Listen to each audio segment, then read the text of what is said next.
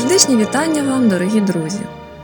29 січня 2023 року прилетіла сумна звістка про те, що перестало битися серце класика української літератури, поета, перекладача, громадського діяча Дмитра Павличка, який залишив по собі чималу спадщину.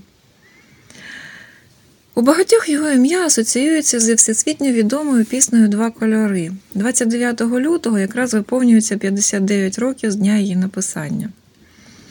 Тож на прохання слухачів уже відома вам сумська поетеса і філолог Богдана Гусак підготувала розповідь про історію появи мистецьки довершеного твору Два кольори, що став пісенним символом України. Наприкінці програми на вас чекає бонус. Пісня Два кольори, яку Богдана Гусак виконала під час лютневого засідання літературно-мистецького клубу Грань, що діє на базі нашої бібліотеки.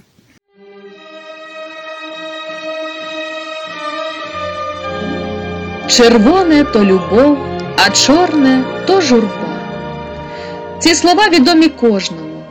В уяві постає не лише улюблена пісня, а й інші витвори народного мистецтва, славетні українські вишивані рушники, на крилах яких переплилися чорні та червоні візерунки. У пісні відомих українських авторів, композитора Олександра Білаша та поета Дмитра Павличка. Відображено життя людини від перших кроків на рідній землі і до часів першої сивини на скронях. І кожен крок супроводжували материнські обереги, рушники, хустки, сорочки, вишивані чорними і чорними нитками. Завдяки своїй мелодійності, ліричності, задушевності пісня Два кольори стала народною, улюбленою як червоні та чорні нитки на рідних до болю матусиних вишиванках поєднуються і переплітаються в людському житті радість і печаль, любов і розлука, щастя і журба. Дата створення пісні відома достеменно 29 лютого 1964 року. Ось як згадував про це Дмитро Павличко. У Києві відбувався черговий республіканський з'їзд комсомолу. Ми з Олександром Білашем були делегатами, нудьгували, оглядалися навкруги, очима шукали гарних комсомолок. Я побачив перед собою гарні плечі чудової жінки. Це була тодішня ланкова кукурудзівниця зі села Бочківні Хотинського району Чернівецької області Люба Молдован. Пізніше стала відомою вченою в галузі сільського господарства, доктором наук. Люба приїхала у маминій, а може й бабусиній шиляновій чорній хустці з великими червоними трояндами. І я нагадав собі такі хустки у моєму селі Стопчатові, що у Косівському районі на Івано-Франківщині. Нагадаю вишивані сорочки, в яких сам ходив. Хустка Люби навіяла мені спогад про батькову улюблену пісню, що вишита хустка любить молдаван. Від тих спогадів я на тому з'їзді на колінах написав першу строфу. Як я малим збирався навесні, піти у світ незнаними шляхами, сорочку мати вишила мені червоними і чорними, червоними і чорними нитками. Кажу другові Сашо, пишеться пісня. Прочитав йому написане. Білаш від почутого запалився і підскочив. Ми вискочили з урочистості і поїхали до будинку творчості композитора у Ворзелі, що під Києвом. Білаш мав там свою кімнату і перебував певний час на відпочинку. Там для праці та натхнення стояв рояль. Пісня народилася за півгодини. Заспівав її Олександр Білаш. А першим професійним виконавцем був Анатолій Мокренко, який заспівав її на художній раді на українському радіо, яка визначала долю твору. Записувати його чи ні? Проти музики заперечень не було, а ось у тексті знайшли блуд. У строфах мені війнула в очі сивина, та я нічого не везу додому. Якийсь мудрагель запитав а що це таке? Якщо людина посивіла і нічого не везе додому, то вона що, з тюрми повертається? Зондеркоманда з худради відразу ж винесла вердикт не допускати до запису на радіо. Партійно-радянська цензура два кольори охарактеризувала як націоналістичну, як гімн ОУН. Вони у своєму репертуарі мали подібну пісню. Павличко з Білашем про це навіть не знали. Там були такі слова. Наш прапор червоно-чорний, червоний то добро, а чорний пекла дно. Через якийсь час авторів пісні кадебісти запросили в партійну школу на вечерю. Там почали розпинати Павличка за те, що написав гімн бандерівцям, а Білаша попередили, що Павличко може його підвести. Ти з Полтавщини, а Дмитро Васильович з Галичини. Проте Білаш не побоявся сказати. А хіба на Полтавщині не такі рушники, не така вишивка? Що ви вишукуєте в тій пісні? Вона про людське життя. Я її написав і не відсураюся від неї. Ось тоді й сказав своє вагоме слово Дмитро Гнатюк. Він був у фаворі, тому йому більше прощали і, звісно, дозволяли. Тож відомий артист записав пісню на радіо до жовтневих свят, тобто до 7 листопада того ж 1964 року. І весь світ почув два кольори з його голосу. Пісня полетіла за океани і моря. Її співали в Канаді, Америці, Аргентині, Австралії, всюди. А якими щасливими завдяки пісні були батьки Дмитра Павличка. Цього не забуду ніколи, говорив поет. Коли приїхав у своє село, і ми ввечері з татом йшли до моєї сестри додому через стопчатів. Через відчинене вікно когось із односельчан почув, як по радіо передавали два кольори. Співав Дмитро Гнатюк. Мій батько вже чув її, і вона справила на нього велике враження. Перше, що сказав мені, зупинись, послухай, дуже цікава нова пісня, два кольори. Того вечора татові не зміг сказати, що це я написав слова до неї. Витирав сльози в темноті. Тоді був найщасливішою людиною у світі. Звісно, батько пізніше дізнався усю правду. В різні роки пісню Два кольори співали десятки відомих артистів.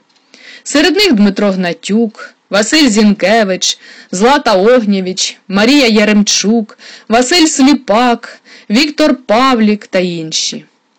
Олег Скрипка вирішив зробити геніальні рядки пісні зрозумілими жителями усіх країн, тому записав пісню Two Colors і презентував її на радіо у США, Великій Британії та Австралії.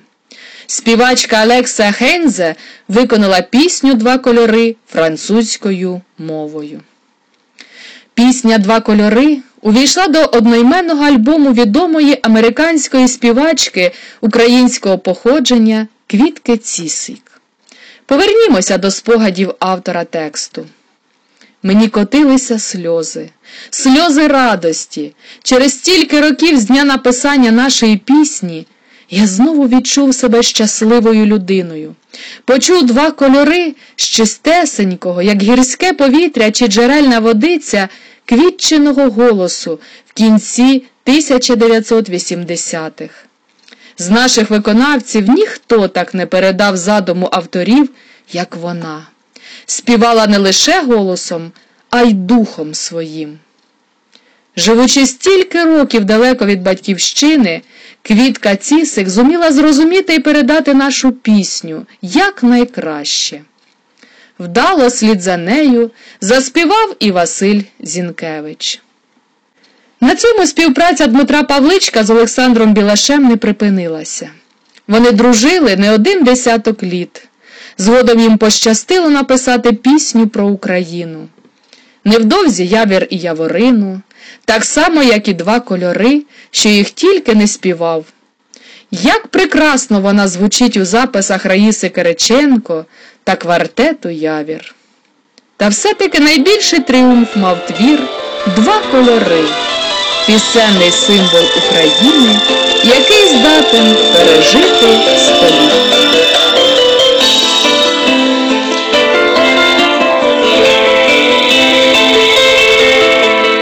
Я малий Збирався на весну.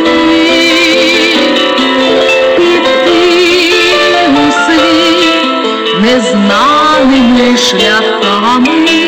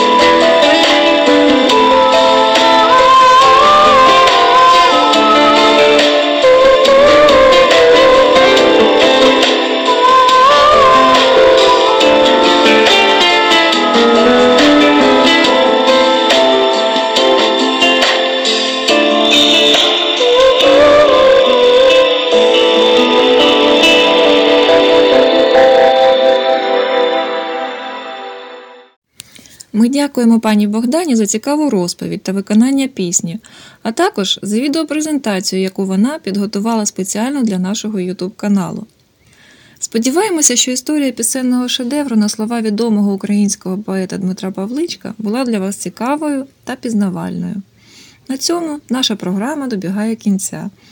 Ставте ваші вподобайки, поширюйте, підписуйтесь на наш канал, нас це надихає на подальшу роботу. І до зустрічі на нашій хвилі. Па-па! Música